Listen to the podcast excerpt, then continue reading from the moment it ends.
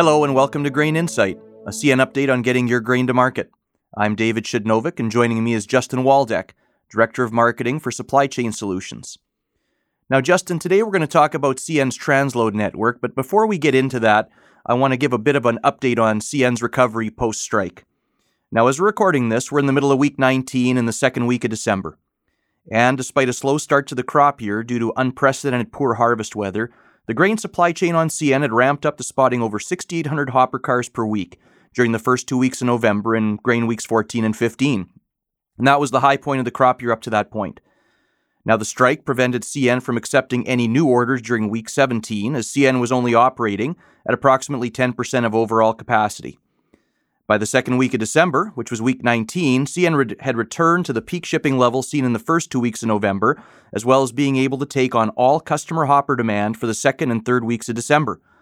We had over 6,000 orders for CN hoppers in week 19 alone that we were able to accept. Now, CN's disciplined approach to recovery after the strike has rapidly allowed us to return to a normal grain shipping pace.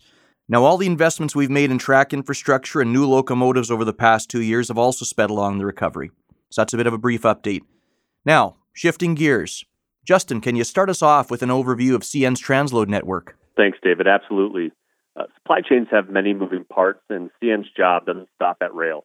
Our team goes the extra last mile to offer our customers value added services to help reach target markets at any one of our 31 strategically located CN transloads across Canada and the U.S. We can handle liquids and other bulk commodities through our cargo flow services, or customers can reach their markets through one of 300 plus warehouse and distribution centers that touch CN's unique network with capabilities for shipping, transloading, stuffing, and storing a diverse range of commodities. CN's distribution service advantages are quick and easy access to major North American markets, direct connection to CN's extensive rail network for faster transit time, specially engineered equipment to meet customers' needs, efficient scheduled operations with automated EDI transactions, and a comprehensive inventory management system for total cargo traceability. One of the things that is really unique about CN's network is our three coast access, and it gives CN's customers a lot of reach from the East Coast to the West Coast of Canada and the U.S. Midwest and Gulf Coast, not to mention all the touch points in between.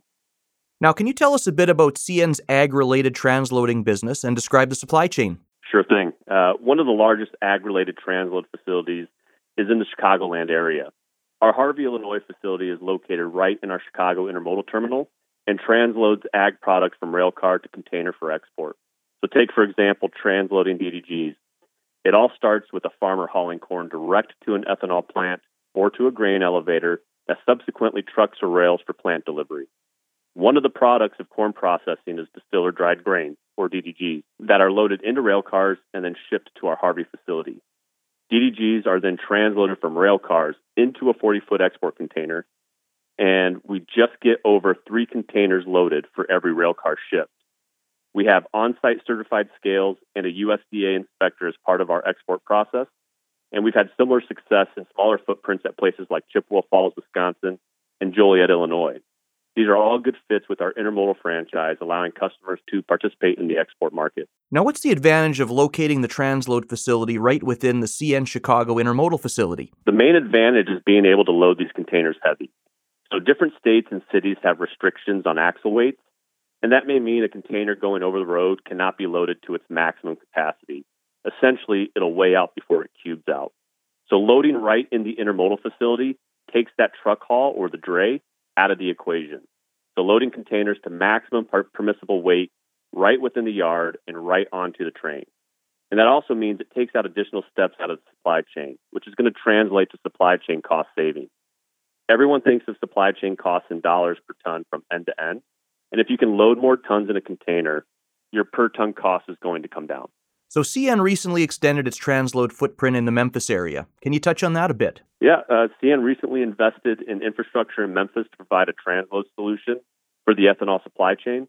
Uh, so right now it's in its early stages, but it's getting other customers interested in additional touch points for liquid type transloading in our southern region of our network.